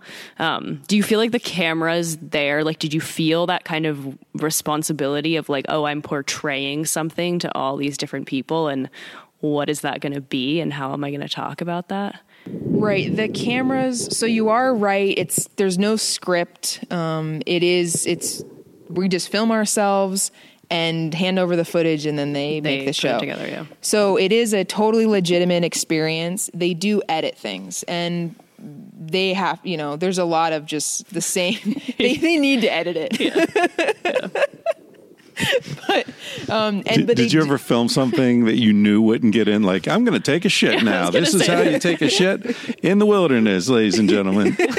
there there was a lot of things that I didn't think that they that I was like, oh, most of the time you I was thinking they weren't gonna f- put in what I was doing because you're filming they want you to film literally all the time hmm. every day all day if it's light out and you're doing something film even if it's light out and you're not doing something film they're just like just have the camera on keep it rolling, keep filming because this the moment you turn it off, something cool is going to happen. You're going to miss it. Do you have like a selfie stick, or how do you carry the camera? We had three cameras. We had a couple. Well, we had three types of cameras. We had a couple GoPros. We had a little handheld JVC, and then a really nice um, camera on a tripod with a you know a lav mic setup and everything. So we were always. I was always mic'd up too, which I got annoyed. You get annoyed with all the equipment also because you're like, Yeah. I'm just trying to eat, you know, Yeah. and you're like. Just this is a you're rite of like, I need passage, to go- okay? I need to go this my hunting, thing. but the Yeah. batteries are dead and the memory card's full, and I just ah, you know. Yeah. Um, uh, so I the- interrupted. You were talking about like if you felt you had to portray something. Right. So there is, yeah, there's so much to talk about with, Yeah. there's so much to talk about with just that experience. And then there's the cameras and stuff. Yeah. So, what, to answer your cr- question though, Chris, is you start, I was aware that anything I did could be on national television, but I knew that I'm going to give them what a thousand hours of footage, and it's going to get boiled down to one hour. So I knew that most of what I was filming wasn't. So that kind of allows you to get really comfortable with because you're like, oh, I know they're not going to put this on camera. And get off the counter. The goat is back on the counter. It is an outdoor kitchen for anyone listening. and she's not. She's like, I don't want to jump down. She's soaked now. Go be a good goat. for a change. so you filmed a lot of stuff and you knew it wasn't going to get on. Yeah, yeah, exactly. Have you ever seen Grizzly Man? I I've never watched uh, the episode, but I was I was aware of him when he was popular and heard a lot about him, and maybe saw like a clip or something. And Well, he takes camera. He took cameras Right. to uh, the Bear Country in the Kenai Peninsula or wherever it was in Alaska. But it, but the camera for him became a oh, companion. Yeah. Yes. That's sort of what, what I was thinking about when I asked that question of like right. this relationship you are almost having with yourself out there. And it's mm-hmm. like this weird live So journal or something. Private and yet so Yeah. public at the same time. Yes. It's fascinating. The camera's it's like your Wilson, you know, from Right. from Castaway. Right. And it is this journal. And they don't you're not allowed to have paper or pens, so that's not part of that. Hmm. So and they specifically don't want you to because then you would have a basically an outlet. They want Right. the camera to be your outlet because they love I mean that's what's interesting to people is actually seeing what pe- do people really go through Hmm. when they're in an experience like this and that's what the viewers are fascinated about so the camera is this journal that you're sharing very vulnerable things to because it's your only sort of person to talk to. It's not a person but you're kind of talking to people because you know someone's going to watch it. And there is there's um, somebody's job is to go through all of your footage. They watch everything and then pull out the parts that they're going to put into the show. So i would i became more aware of that person than every all the viewers. I would refer to that person. I didn't know who they were, but I talked to them. I was like, "You." I was like, "You're probably so bored of watching me cut firewood again all day, every day, or you're You're probably in bored some of me." cubicle, some Yeah. studio somewhere. Yeah. Did you ever meet the person? I haven't met the person, but I really want to because Yeah. I, t- I would talk to them. I and I was like, "Oh, you know, what are you eating right now? Do you have a snack? I hope you're enjoying that snack while you're watching this." You know, they know whatever. you really well. really well. Do you know if it's a man or a woman? I think it's a man. Did you ever have any sort of sexual vibe with him? I didn't. No. you weren't doing like a cam girl I in, the, would in let the wilderness. I would let them know. I would give them sneak uh, or not just um I would share my dreams. I would Uh-huh. share my dreams which were pretty vibrant out there and vivid, but no, no no sexual thing with the camera or the person that I knew was going to have to watch all the footage. Was there anything that you that you talked about or that or yeah, whether it was an experience or something you just spoke openly about that they didn't include that you kind of wish that they did? Yeah, there's a there's actually a lot of things. I had a lot of um, sort of like epiphanies out mm. there that I would share, and I was hoping to see them also so I could remember what I said and felt. I mean, I still remember the feeling, but I just wanted to. You get to kind of relive it and see to see your own face and your eyes and the words that you chose. So there's a lot of things like that that I'd love to see. I would really like to see the rest of so when they pulled me, like my last moment out there, when they were like, "All right, you gotta, you gotta go," I had to get pulled for medical reasons. I had frostbite on my toe, so that's what they they decided it was unsafe for me to stay out there. All your toes are still here. I can verify. They they grew back. It was this one. It grew mm. back. wow. Yeah, the it the top was what it got frostbite and was sort of missing, hmm. and it grew, it regrew. It's really Sweet. cool. Bodies are cool. Bodies are crazy. yeah, Yeah. really amazing. Especially if you treat them the way you treat your body.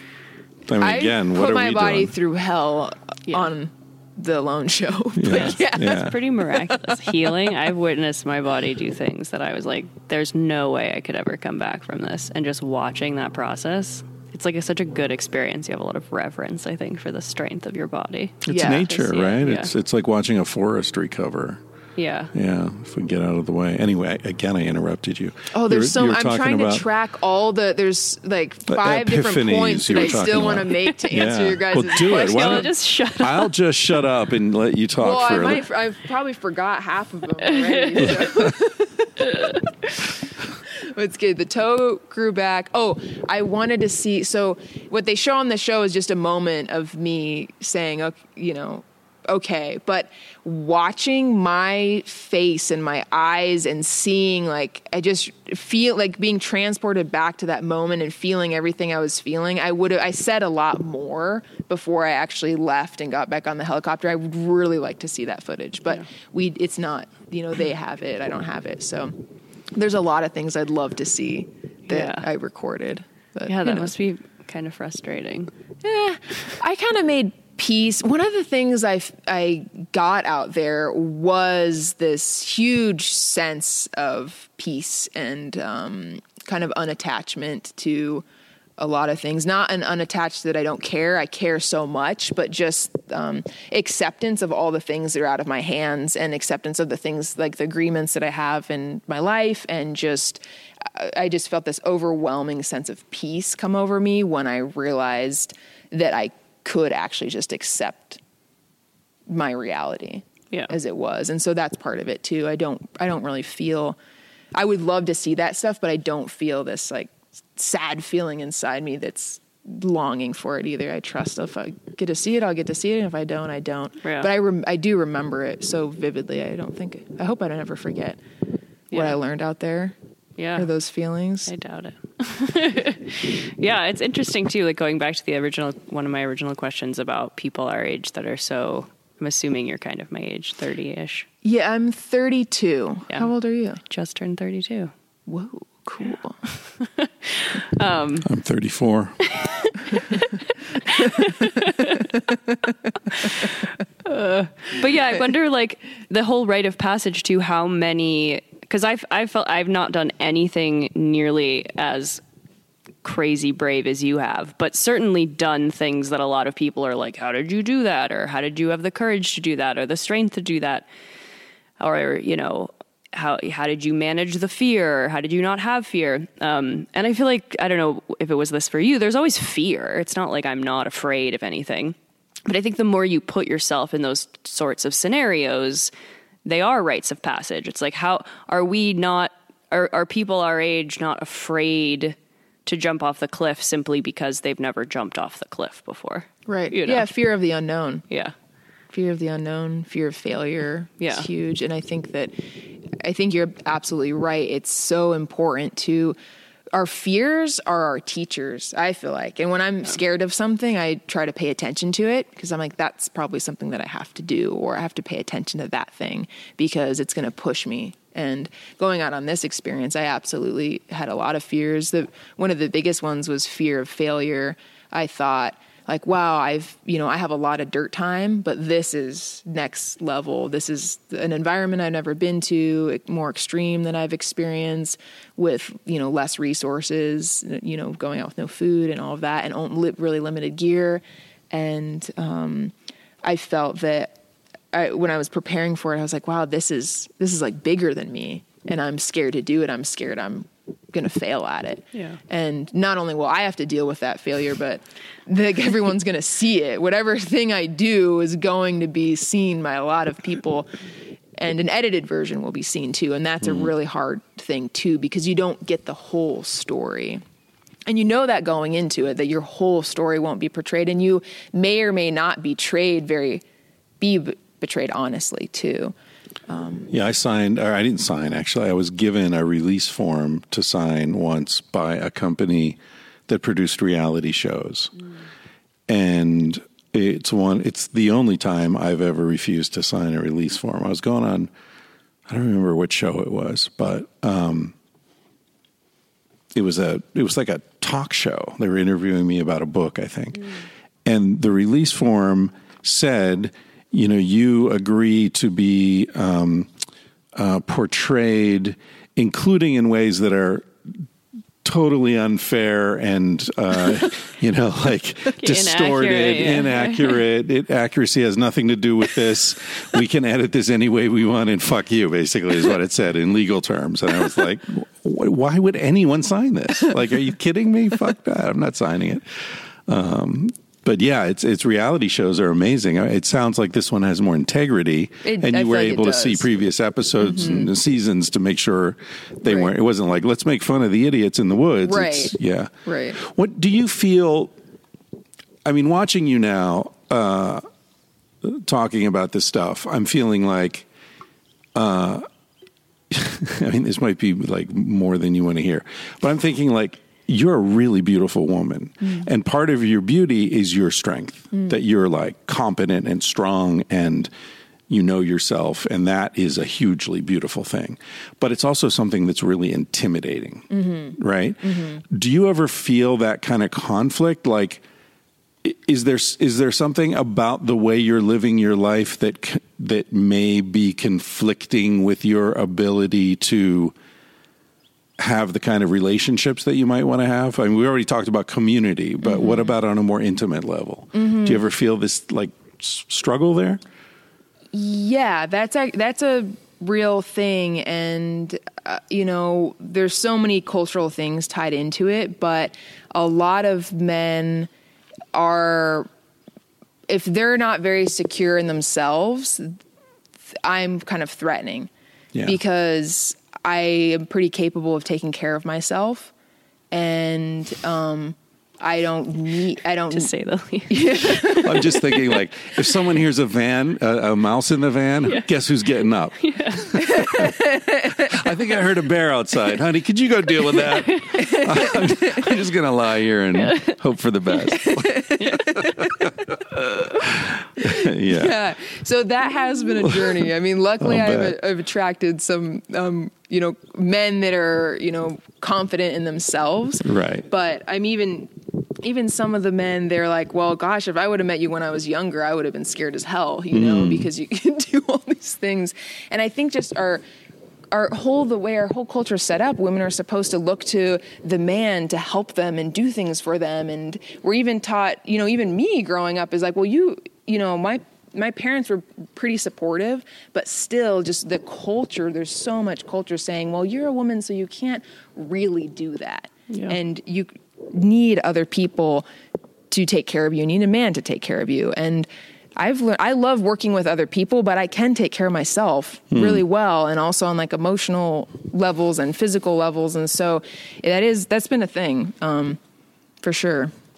Yeah. So- Well, I, I, I imagine it's something that, that a lot of women deal with in different ways. I mean, we mm-hmm. talk about this all um, the time. all the time, and and, and you know, we have strong, smart women in our social circle, and we see a lot of them dealing with this, right? Right. Like guys who either are intimidated by the strength or who try to often unconsciously but they try to cut the women down to to undermine their sense of security because I guess they're afraid that you know if you realize how strong you are, you'll realize how vulnerable I am. You'll leave me for someone better, whatever. There are all these weird sort of psychological things going on, Right. But it just seems like because of the way you live and, and the fact that a lot of these skills that you've developed are traditionally in our culture seen as masculine skills A- absolutely. you know like who builds the fire you know who chops the wood who goes out and kills the animal those are all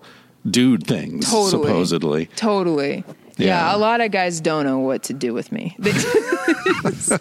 And I mean, it's it's you know, I try not to get too um, I guess down about it. I just accept it is something that I'm going to have to deal with. But it, I also do find humor in it too. For one example, um, in the fall, I've I'll work at uh, game processors as a skinner and skin deer. And so hunters pull up in their big trucks and they got their deer in the back of the truck and they're going to bring their deer to the game processor. And then this skinny little blonde girl comes out covered in blood and picks up their deer out of the back of their truck, throws it over their shoulder and be like, okay, you know, see you guys later, go up to the front pay or whatever. And like lifts it on a hook all by herself. And they're just like, what just happened? Yeah. what kind of man am I?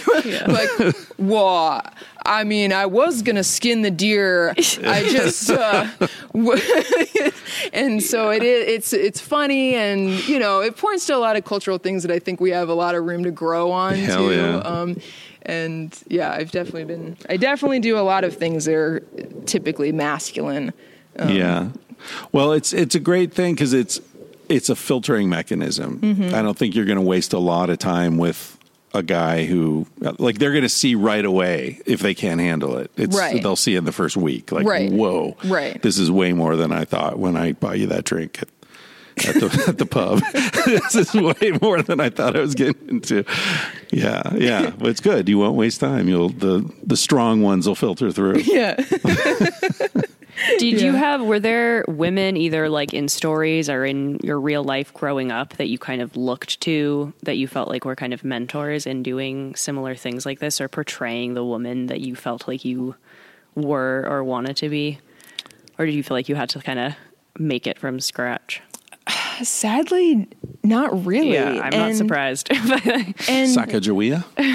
right and Yeah. no doubt there are so many strong women but you kind of have to really search for them as far as if you're going to read about them or in history or even in movies or shows you have to seek them out and i was actually having a conversation with i have a younger sister we're um, 15 years apart so she's just turning 18 and she's really looking for these like strong female role models. And we were actually trying to um, think of historical figures and movies about strong female leads. And we had the hardest time actually. And i was trying to inspire because she was like there's no strong females ex-" and i was like oh yeah there are. I mean for example um, uh, i was like oh, Like Joan of Arc, that movie, you know, or whatever. And it, it was so hard to find those examples. And so, tr- like true, real women examples, um, they're out there, but their their histories are covered up. I mean, even that sweet book like um, Genghis Khan and the Making of the Mo- Modern World, and they have that whole book on the Mongol queens, and it's the secret history. And it, he, the author was talking about all the pages ripped out about the queens, where they were trying to cover up the history of these queens, these women rulers. There's like very powerful women in the history of the Mongol world, but there was somebody that wanted to cover that up and didn't want it to be known that these women were strong and doing all this awesome stuff. and interestingly, too, in the show, there were two women and both of you ended up in the final three. Top three. That's yeah. fascinating. Yeah, um, I don't think that's happened in the show before, and and I think it's amazing because even if there were five, even if the odds were five men and five women every season, it'd be interesting to see what happened. But it's just usually either there's been no women or two. Hey, sorry for yelling in the mic. Goat, goat troubles here. It's just jealous wants to be in this one. She does. She's she's like, hey, I I want to be in this center of attention. yeah, she yeah, is. Her name is Alakai, which in fact is one of the names of a Mongol queen. Ah. Mm-hmm. So, So she, picked her moment. Yeah. Yeah, she picked her moment well. Oh yeah, but uh, Kielyn, the other female, she's incredible, and I'm just so happy to stand by her as a sister. And I feel like we both represented women really well in this season, and um, I hope it's an inspiration to other other young women. Do you feel like watching? I mean, this is maybe a strange, broad question, but do you feel like the two of you had, because you were a woman, a, a different experience at all? Do you feel like within the show was was there something about how you were kind of like intuiting your environment that could have been different from the way that the men were? It could have been. Um, a lot of the men on this season were pretty amazing and like sensitive and tuned in mm. guys, which is really cool. And so a lot of them had. It wasn't for them. It wasn't just about like I'm out here to survive, conquer. Yeah, yeah. Which sometimes is the mentality, and there were there was some of that too. But there were also men on this season that were there to connect, connect to the land, yeah. and listen, and really be present, and which is amazing. And um, I don't know. It's hard to gauge and say, who, you know, who was able to have a deeper intuition about that kind of stuff. But I do think that women do have some innate, sort of natural abilities to connect to the more than human world. Mm-hmm. Greater than men. I don't want to say that. I think you just did. which, which, is fine. I mean, women's sense of smell, for example, is no I think, 10 times more acute than men's, right. on average. Right. Um, so there's certainly differences. Um, yeah, I, I don't think there's anything controversial or weird about about saying that, you know, we are tuned to different frequencies, and women definitely are picking up stuff that men are in, in general. Yeah, I agree, and I think it, that comes down to the I know in general a, a, capable, strong woman is just generally threatening. So I just have it. It's sort of natural for me to not want to say anything that's also going to add, you know, fuel to a fire. But I agree with you as far as just celebrating women and celebrating men. I, I don't think that we should just all be equal and pretend we're all the same because we're not. We're, I think we should celebrate our differences and not make people small or wrong for the, our innate differences but celebrate them and celebrate those things and, and work together so that we, right. you know, compensate right. for each other's weaknesses and blind spots and all that. Exactly, because right. as a whole, we're amazing men and women together just yeah. make this beautiful whole and we if you especially if you support both of those natural qualities that are inherent in masculine and feminine. And a lot of the, the things you know that we're considering masculine are very strong in, in women, and there's nothing threatening about that, right? Mm-hmm. There's no. What are things like if, let's say, you were to live in a more communal environment with men and women and people that had all different sorts of skill sets? Are there are there things like specific tasks or projects or just things that you like the most that you're like the most passionate about? Like if you if people were there to help you, would there be certain things that you were like, I want to do that? That's such a good question. You it's easy to get used to just doing everything, everything. Yeah. all the time. That's wonderful. Like what would my specific role be? I like that. I do like if if it was a pastoralist tribe or group or community, I would like to be the one that goes out with the animals and just it's a lot to manage animals and do all the other stuff but just if your job is like bring them out make sure they have good things to eat and drink and bring them back at the end of the day i do really enjoy that. It's um, i really like that. I really like processing animals and um, processing food and especially preserving it for later feels really fun and just cutting jerky and piling up a whole bag of deer jerky. That feels rewarding. How do you deal with death and killing? I was going to ask the same question. Mm, it's a good question. We could do a whole podcast on that. I mean, like a series of podcasts, really. Death. Um, obviously, death is another thing in our culture that we're really disconnected from and have a lot of taboos around and fear around and just not even knowing how to speak about death.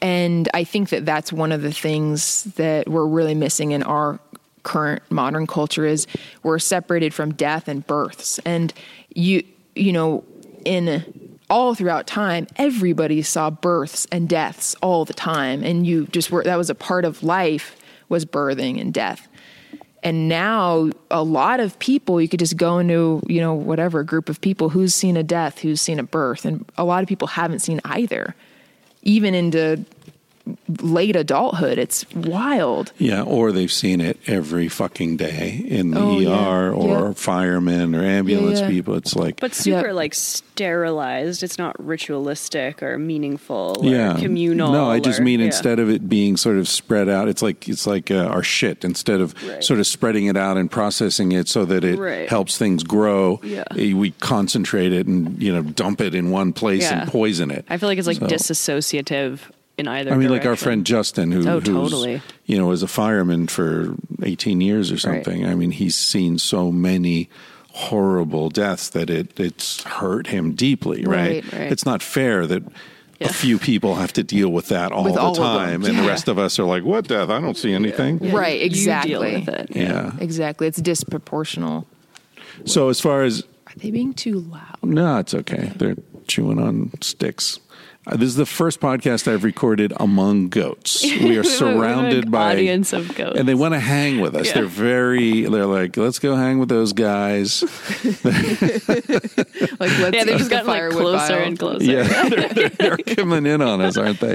Um, but yeah, like I mean, you obviously love these animals in a way. Um, you, I imagine, you love the animals you shoot when you're out in the woods. You shoot a mm-hmm. deer, you know, an mm-hmm. elk, whatever. There's a beautiful animal. Mm-hmm. Do you have either explicit rituals around it or or something within yourself? Do you, is there a thought process that you go through where you pay respect or how, what, what happens? How do you do that? Absolutely. To me, anytime I take a life, it's not lightly. Um, gratitude's a huge thing, respect, honor. And a, a, a big reason that I got into all of this is because I learned about the modern food industry and how there's no respect to the animals that give their lives to, to, to fuel us. And I went on this whole journey with that actually. I chose when I learned about the modern food industry when I was 15, I was like, I'm not, I'm not eating meat. I don't want to be a part of that, at least as at least as much as I can have some control in not being a part of it, I'd like to not. And so I um, chose, I was vegan for a while and vegetarian for nine years. I didn't eat any meat. And I told myself that w- if I ever ate meat again, it would be from an animal that I was connected to and I had to help, help kill and process and everything. And I, when I made that intention, I didn't even think that that was a reality. I didn't really know anybody that knew how to do that. And there's another side tangent about the power of intentions too. Um, Take and it. Well, there, well, every, we get to so many points. We could just do a whole podcast on all these points. All right, we'll here. just move in and we'll, we'll Yeah, do a series. 50 time. podcasts. We'll be here till it snows.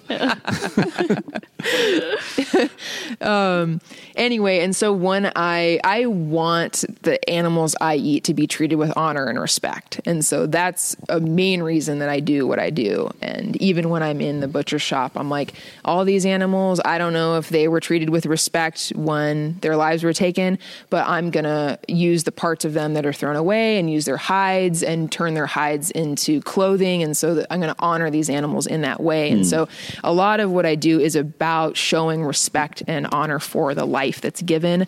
I do have rituals around it. I always say thanks and um and it's emotional for me too. I care so deeply and in the when I was on the Alone show in the Arctic, for me to eat every almost every day, I had to kill something.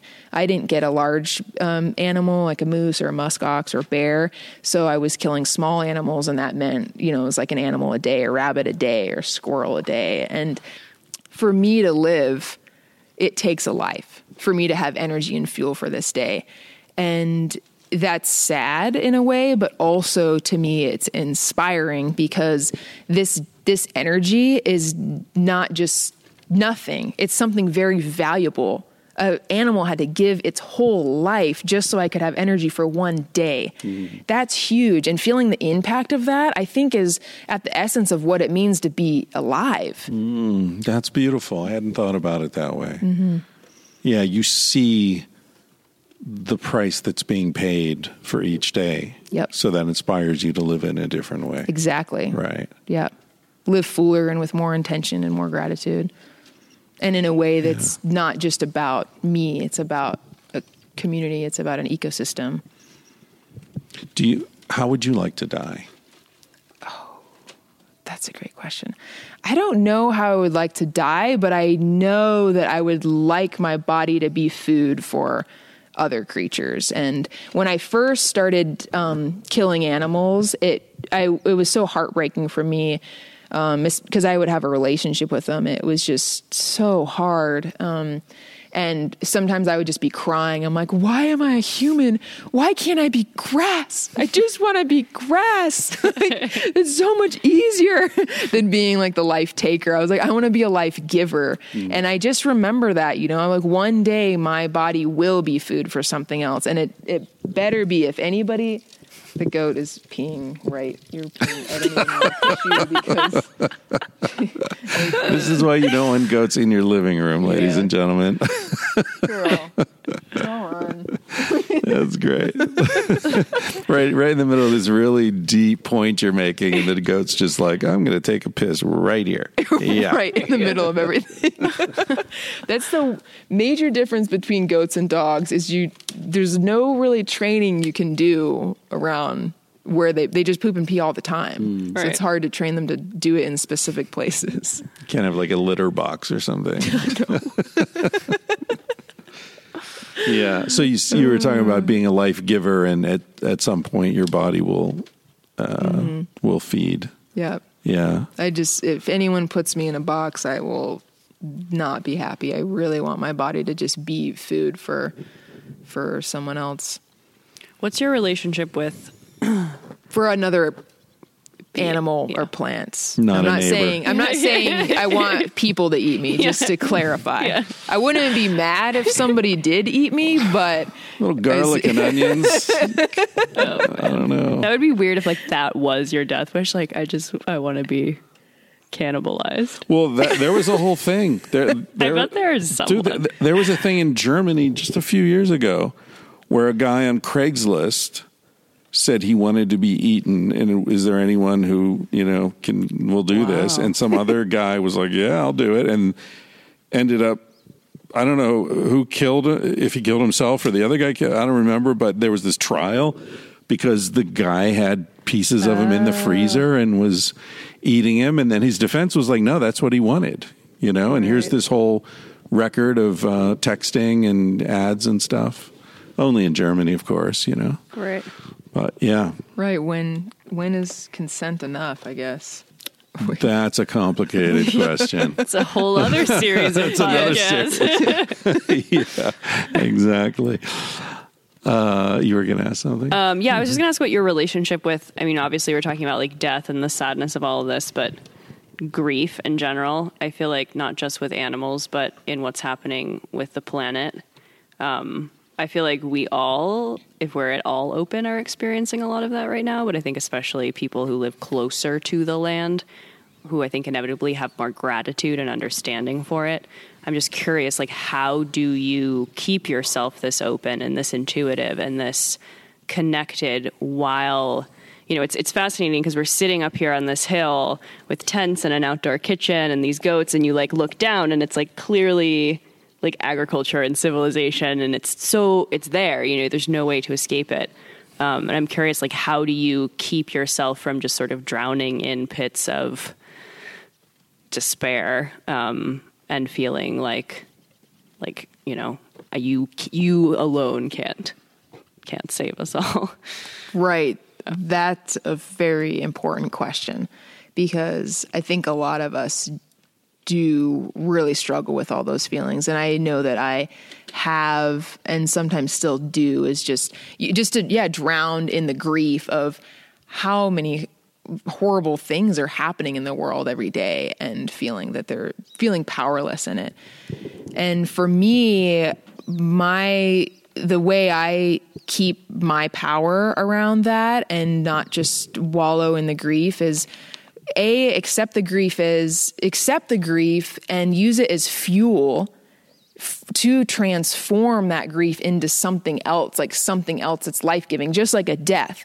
Your death you know a life is a life is given a um, and then it's transformed into energy for somebody else, for a person that eats the rabbit, or for the you know the deer that eats the grass. It's, that energy is transformed, and when a, I always use that for like a human death too. It's so hard for us to lose our loved ones, but that energy, like let it transform that grief, that sorrow, feel it, and then let it transform into life giving energy, just like the death of something that's going to be an animal or plant that's going to be food.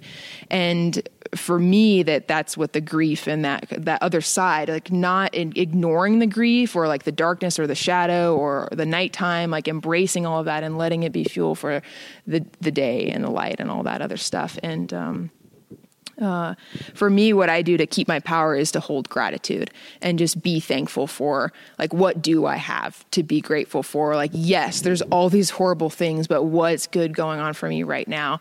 And how, and that gratitude transforms how I feel every day.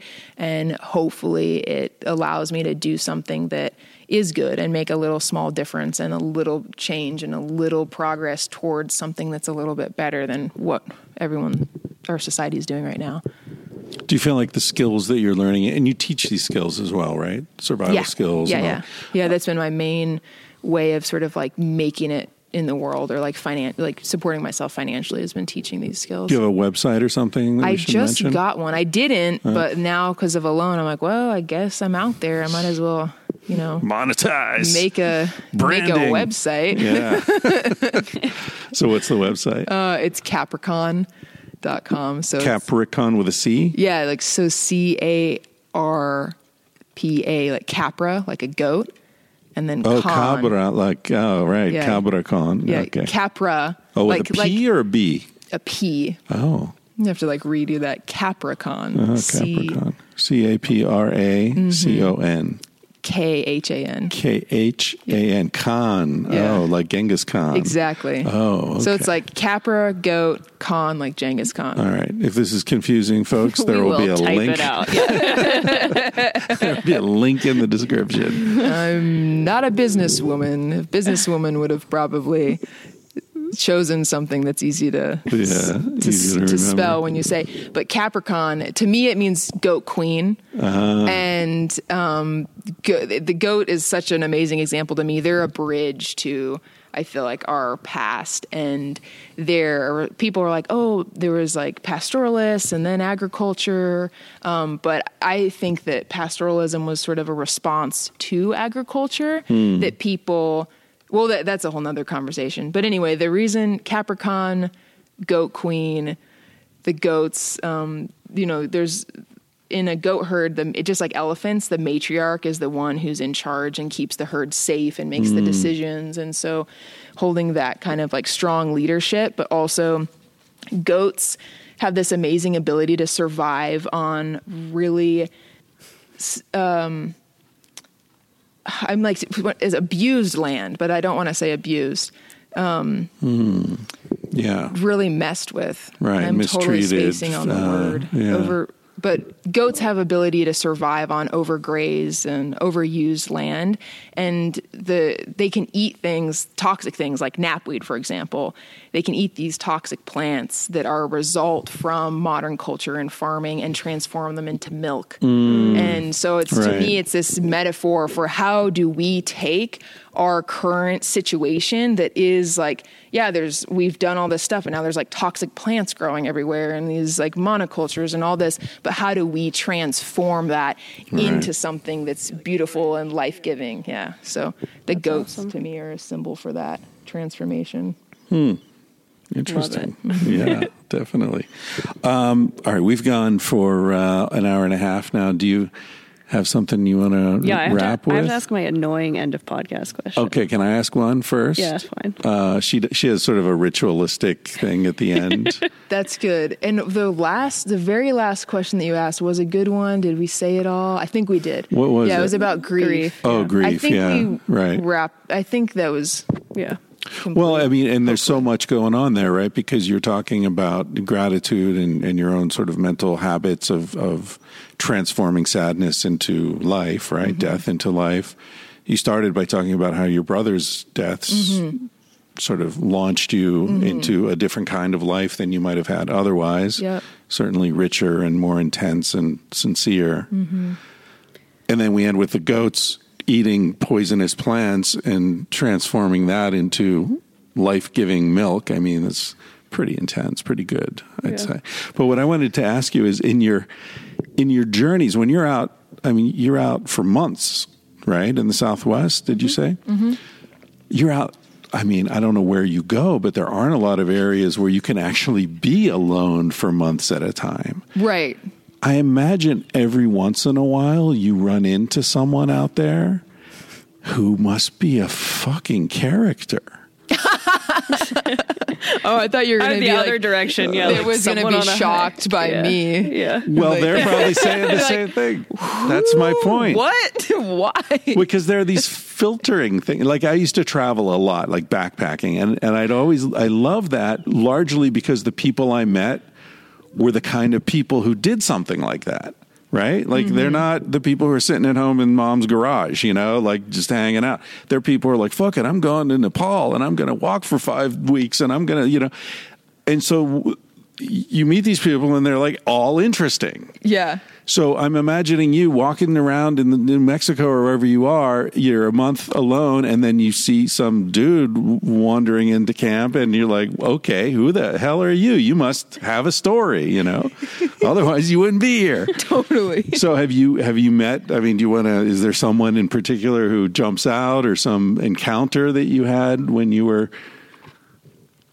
I've definitely ran into some characters.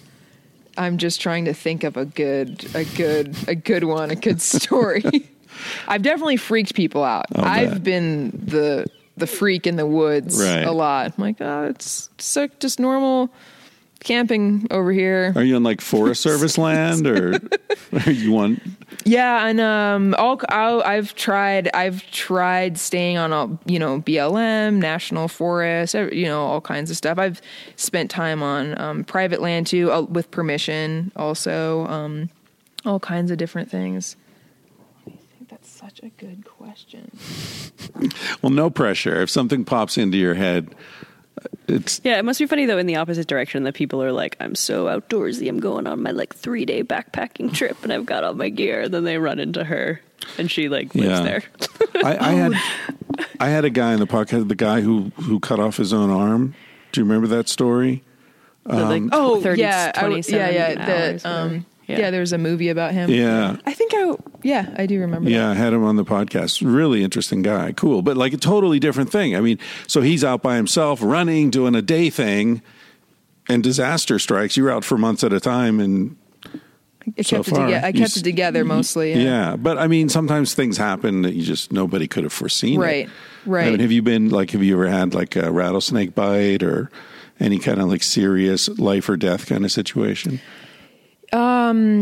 Yeah, that's a that's also a good question. And one thing just about your um, the guy that got his arm smushed.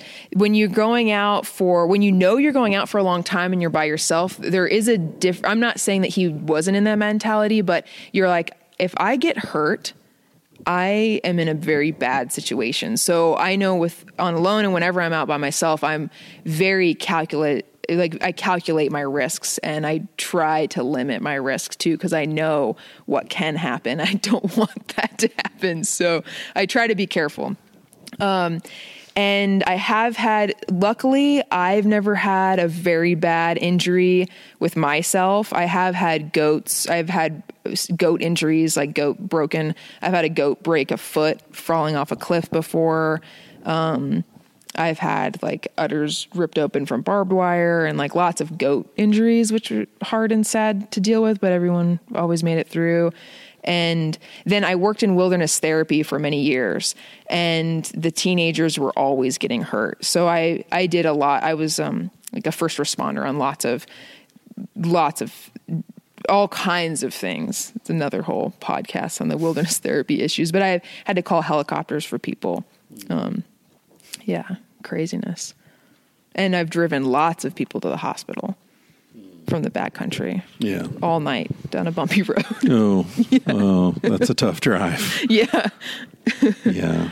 All right, time for your ritualistic end of podcast questions. Uh, yeah, so I ask everyone who's on the podcast if they could recommend a book to the audience that was really meaningful to them. What would it be? Can it only be one? No, you can pick multiple. Okay. First, highly recommended. I wouldn't say it if it wasn't highly recommended. That goes without saying. Nature and the Human Soul by Bill Plotkin. I feel like it's a must read. And also Braiding Sweetgrass by uh, Wal Kimmer. Kimmer, yeah. So the funny thing about this, so I've been asking, I've had the podcast for two years, and I've been asking my podcast guests to recommend books. And then eventually, I have a this Patreon page where people like donate to support the podcast, and in exchange, I give them extra stuff bonus. Um, and I decided to do a book club, and I decided that I was going to do it four times a year, and each time I would pick a collection of books that podcast guests had recommended within a certain theme. Um, and I just launched the first one, and the the theme was, you know, like our nature and our connection connection to it, the planet, and how we're a part of it. And Braiding Sweetgrass won. So there's a bunch of us who listen to the podcast now who are reading that book, and it's like it's such a good first of all it's such a good book to read with other people mm-hmm. like that in and of itself mm-hmm. has been so synchronistic and magical but yeah that book is like nourishing my soul in such a profound way It's so crucial. It's Yeah. such a good m- message too because we have so many things about our culture that are just backwards. Like, oh, humans are bad and just don't Right. touch anything in nature because you will break it and ruin it. right we need to go away in Yeah. order for this to be fixed Right. Be like, yeah, industrialized civilization, sure, Right. go away. yeah. but humans are very we're crucial species in an environment hmm. and we're necessary in a healthy ecosystem we're like a keystone species in a, if we're healthy individuals in a healthy ecosystem and i love her book because it's saying the opposite of what we've been told our whole lives which is we're just bad for the environment but she's like no there's all these plants that you have to that need a relationship with people to thrive Right. and we need to remember what our role is here. and that we are i mean that's the great one of the one of the many great things about that book too it's like she uses metaphors constantly but it's almost not even a metaphor because the fact is that like humans do exist and process and live in the exact same way that plants and animals do so it's like it's like almost like the original metaphor to some extent it's like everything is so holistic and works together if we allow it to it's just such a beautiful message Absolutely. Yeah. Cool. I'm so glad you're getting that book out there. I just feel there's a few books that just like you it will just help all of us be Yeah. figure out where we need to go. yeah Mm-hmm. Yeah, Attending the Wild also another good one. sweet Thanks you guys. Okay, Mom, uh, tell people what they can order from the garage. Okay, in our cottage garage, we have lots and lots of t shirts Sex at Dawn, Civilized to Death, Vanthropology, Tangentially Speaking, Paleo Modern, and Talking Out of My Ass. she didn't like saying that last one. then we now have some new things added. We've got beer cozies or koozies or whatever they're called. Oh, civilized to death design. They're all civilized That's to right. death. We have stickers and car decals, right? Yes. Okay, there you have it. That's Julie, my mom. He said, Baby, what's a big deal? Feel what you wanna feel. Say what you wanna say. You're gonna die one day. For example, I could kiss you just because I want to. What's the difference if you turn away? I'm gonna die one day. Why do you waste your time thinking about your reputation? Trying to meet an expectation, wondering what they're gonna say. When everyone you've ever known is headed for a headstone,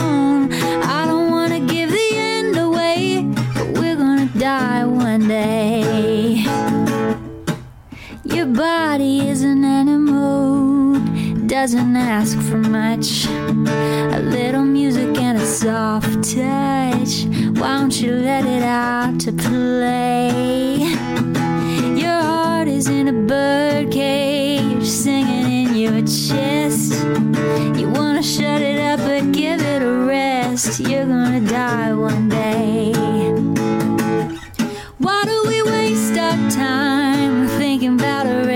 Reputation?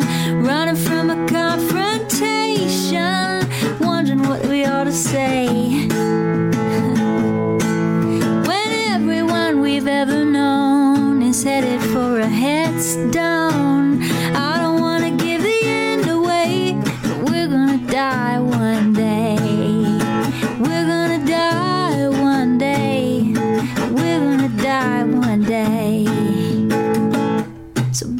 what's a big deal? If you wanna be free, say what you wanna feel. Spend the night with me. I'm gonna take you up in my arms. And if we must go down, we'll go singing to the smoke alarms. We'll dance into the ground.